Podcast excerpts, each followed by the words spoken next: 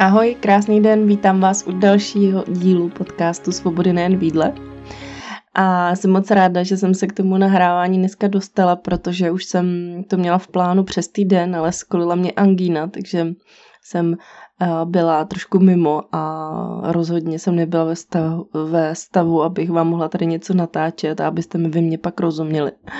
Takže jsem moc ráda, že se to podařilo. Pravděpodobně to je poslední eh, epizoda v tomhle roce, a e, dneska si budeme povídat o takovém nejčastějším myšlenkovém vzorci, který vám brání v svobodě, v svobodě v jídle, který vám brání třeba v tom, abyste se přestali přejídat, abyste přestali řešit to jídlo extrémně, abyste e, se trápili s jídlem.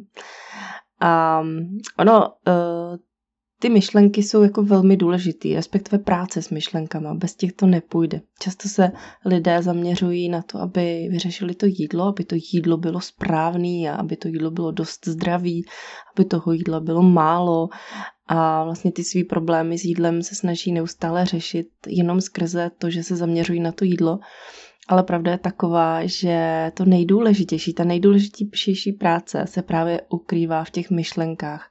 Práce s těmi myšlenkami a taky práce s emocemi. A těch myšlenek, respektive takových myšlenkových vzorců, který nás můžou bránit, můžou nás brzdit v tom, v té svobodě v jídle, v tom uzdravení vztahu k jídlu, je spoustu. A, nebo minimálně jich je hodně, nebo víc než jeden ale já se dneska chci eh, věnovat jednomu, který je takový nejčastější. Já se s ním nejvíc, eh, nej, nejčastěji setkávám u svých klientek. Sama jsem s ním hodně trpěla. A eh, často to řeším právě a je to něco, co když vyřešíme s těmi klientkami, tak se posunou o hodně dál. A to, ten myšlenkový vzorec je myšlení všechno nebo nic. Je to velmi na, eh, časté nastavení právě u lidí, kteří bojují s jídlem. Je to jako by neustále žili v nějakých dvou protipolech, kde platí buď jenom všechno, anebo jenom nic. Jako by mezi tím vůbec nic neexistovalo. Možná to sami znáte, že buď jíte stoprocentně zdravě, nebo se cpete samými nezdravými věcmi, jo? že buď se úplně stoprocentně hlídáte, anebo uh, prostě plácáte pátý přes devátý a, a jakoby jako by tam nic jiného neexistovalo. Buď cvičíte, cvičíte sedm dní v týdnu, nebo vůbec, buď cvičíte hodinu denně, nebo se to prostě nepočítá. E, nebo si říkáte, třeba celý den jsem byla vzorná a večer jsem to úplně celý zkazila. Přejedla jsem se. To znamená, všechno bylo celý den v pohodě a pak se to všechno pokazilo. To, že celý den byl fajn, najednou jako by neexistovalo. Najednou to neplatí. A jak jsem zmiňovala, tak to myšlení všechno nebo nic se týká naprostý většiny lidí, kteří dlouhodobě řeší diety, hubnutí, celkově jako jídlo extrémně řeší, řeší přejídání a podobně. A myšlení všechno nebo nic hodně souvisí s perfekcionismem, který se může na první pohled zdát jako skvělá vlastnost, ale není to úplně tak, protože ta snaha o dosažení nejlepšího výsledku za každou cenu v jakýmkoliv eh, případě um, je uh, ve skutečnosti to, co uh, spoustu lidí stahuje dolů a brzdí v překonání těch problémů s jídlem, překonání třeba přejídání. Mě by moc zajímalo, jestli se v tom poznáváte, jestli sami máte sklony k perfekcionismu, jestli se vás týká myšlení všechno nebo nic. A pokud ano, tak si pravděpodobně kladete otázku, a no jo, ale co s tím? To je strašně těžký se tohle zbavit. Mhm. Samozřejmě je, ale mm, nemusí být, pokud na to budete postupně, nebudete to chtít změnit všechno najednou a zase v tom hledat tu stoprocentní dokonalost. A začnete tím, že si začnete ty situace zvědomovat, ty myšlenky zvědomovat.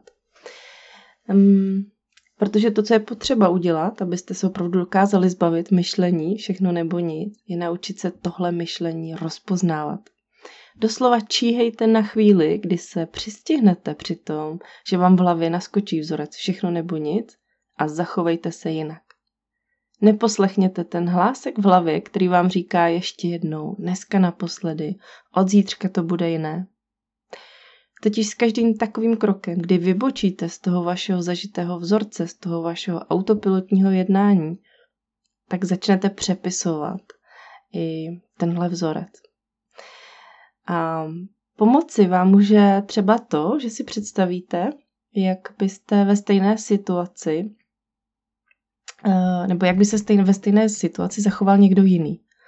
Pokud by někdo známý, někdo vám blízký, třeba partner, vaše dcera nebo prostě vaše dítě, kdokoliv blízký, snědl třeba, kdyby snědl něco, co by mohlo být nezdravé, nebo snědl dezert, čokoládu po, tý, po tom, co už byl plný, řekli byste mu, teď už je to jedno, klidně se přejez? Řekli byste mu, že vlastně v jídle klidně může pokračovat, že už na tom stejně nezáleží, ať se klidně přejí do stavu, až mu bude zle, protože prostě od pondělí začne jinak? Ta má zkušenost je taková, že když ženy přemýšlejí o přejídání eh, nebo problémech s jídlem ve vztahu s někým jiným, nikdy by tomu dotyčnému neřekli to samý.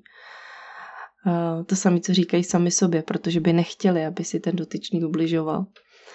A já vám to tady samozřejmě neříkám proto, abyste si to vyčítali, to vůbec ne. Jen vám chci nabídnout trochu jiný úhel pohledu. Podle mé zkušenosti, když budete přemýšlet o někom svém blízkém a budete o toho člověka mít starost, budete na něj vlídní, dokážete mu jasně vysvětlit, proč by to neměl vzdávat. Pravděpodobně byste mu řekli například um, třeba takhle člověku, který snědl třeba celou čokoládu, tak byste mu tomu například řekli um, uh, je v pořádku, že to snědl. Každý si dá někdy čokoládu, nebo každý někdy sní o něco víc, než to jeho tělo zrovna potřebuje. Není nic špatného na tom se někdy přejíst, nebo nejíst úplně zdravě. Za chvíli to strávíš a u příštího jídla můžeš dávat větší pozor na to, abys odcházel, odcházela od stolu opravdu spokojená. Jo? Neřeknete mu, teď už je to jedno, sněz dalších pět čokolád a k tomu hamburger a pizzu, stejně si to už zkazil nebo zkazila a zítra začne znovu.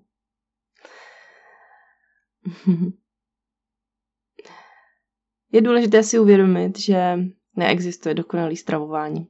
Pokud se o tu dokonalost budete snažit a budete v tom hledat tu stoprocentní dokonalost právě, tak vás to bude stále táhnout k tomu nálepkovat jakékoliv jídlo nebo jedení, které vybočuje z té vaší představy o dokonalém stravování jako chybu. A já vás zvu k tomu, abyste vymazali slovo chyba ze svého slovníku. Vnímejte jakékoliv situace v tom vašem stravování jako příležitost eh, k učení. Ať už jsou v tu chvíli pro vás ehm, ta ten zážitek s tím jedením, ať už je v tu chvíli pozitivní nebo negativní, protože z jakékoliv situace se prostě můžete něco naučit pro příště. A změnit myšlení všechno nebo nic se může promítat pozitivně do více oblastí vašeho života. Například můžete přestat vnímat úspěch pouze ve chvíli, kdy dosáhnete cíle a začnete vidět a užívat si tu samotnou cestu a hlavně ty dílčí pokroky. Třeba jako přejídání. Představte si, že například vstoupíte do mého kurzu nebo do nějaké individuální spolupráce coachingu a během prvních tří týdnů snížíte počet přejídání o polovinu. A můžete to vnímat dvěma způsoby. Buď to budete vnímat jako selhání, protože se stále dál občas přejídáte, stále to nemáte úplně pod kontrolou, a nebo to můžete vnímat jako velký úspěch, protože oproti tomu, jak to vypadalo před pouhými třemi týdny, jste udělali obrovský pokrok. Ano, ještě nejste v cíli, ale ten posun si uvědomujete, vnímáte, oceňujete, dokážete ho vidět, dokážete vidět, že se posouváte a netlačíte na sebe, že to už teď v tu chvíli po těch třech týdnech musí být stoprocentní.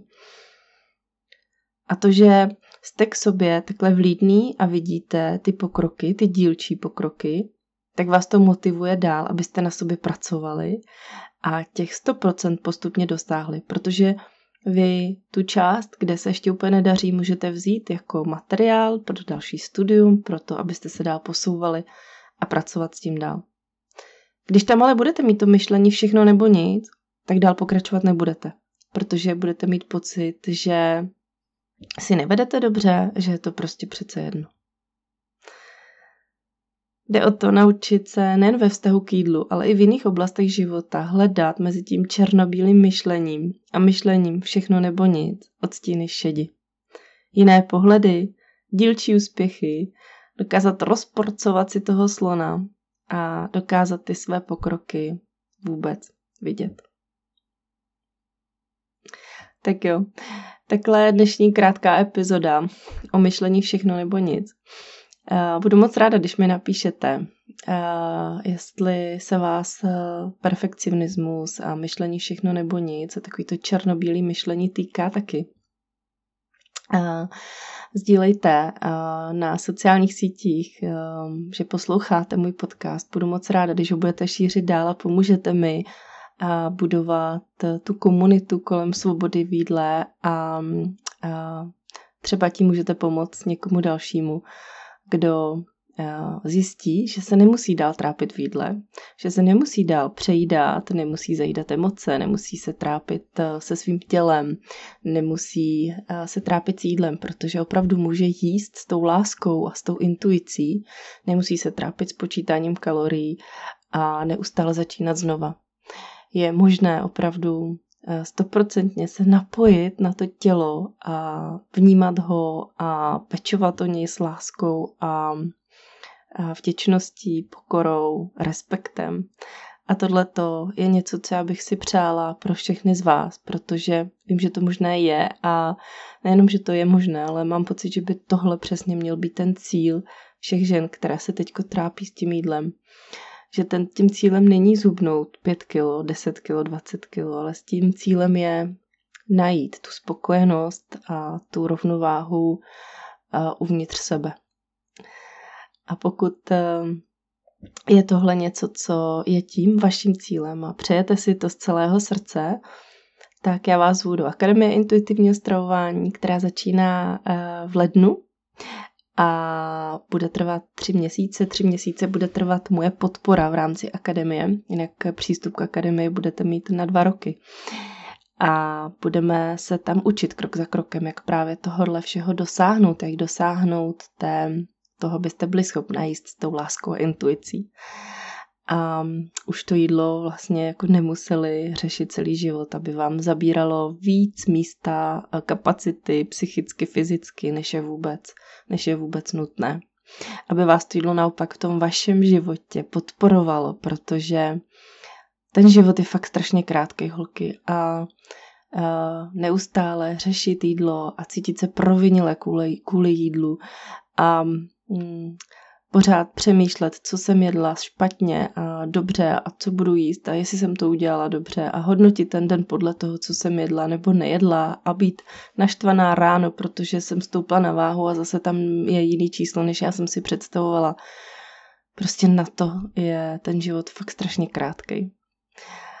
Um, tak eh, to byla moje pozvánka. Já vám všem přeju krásný Vánoce. Užijte si je a budu se zase na vás těšit eh, v novém roce.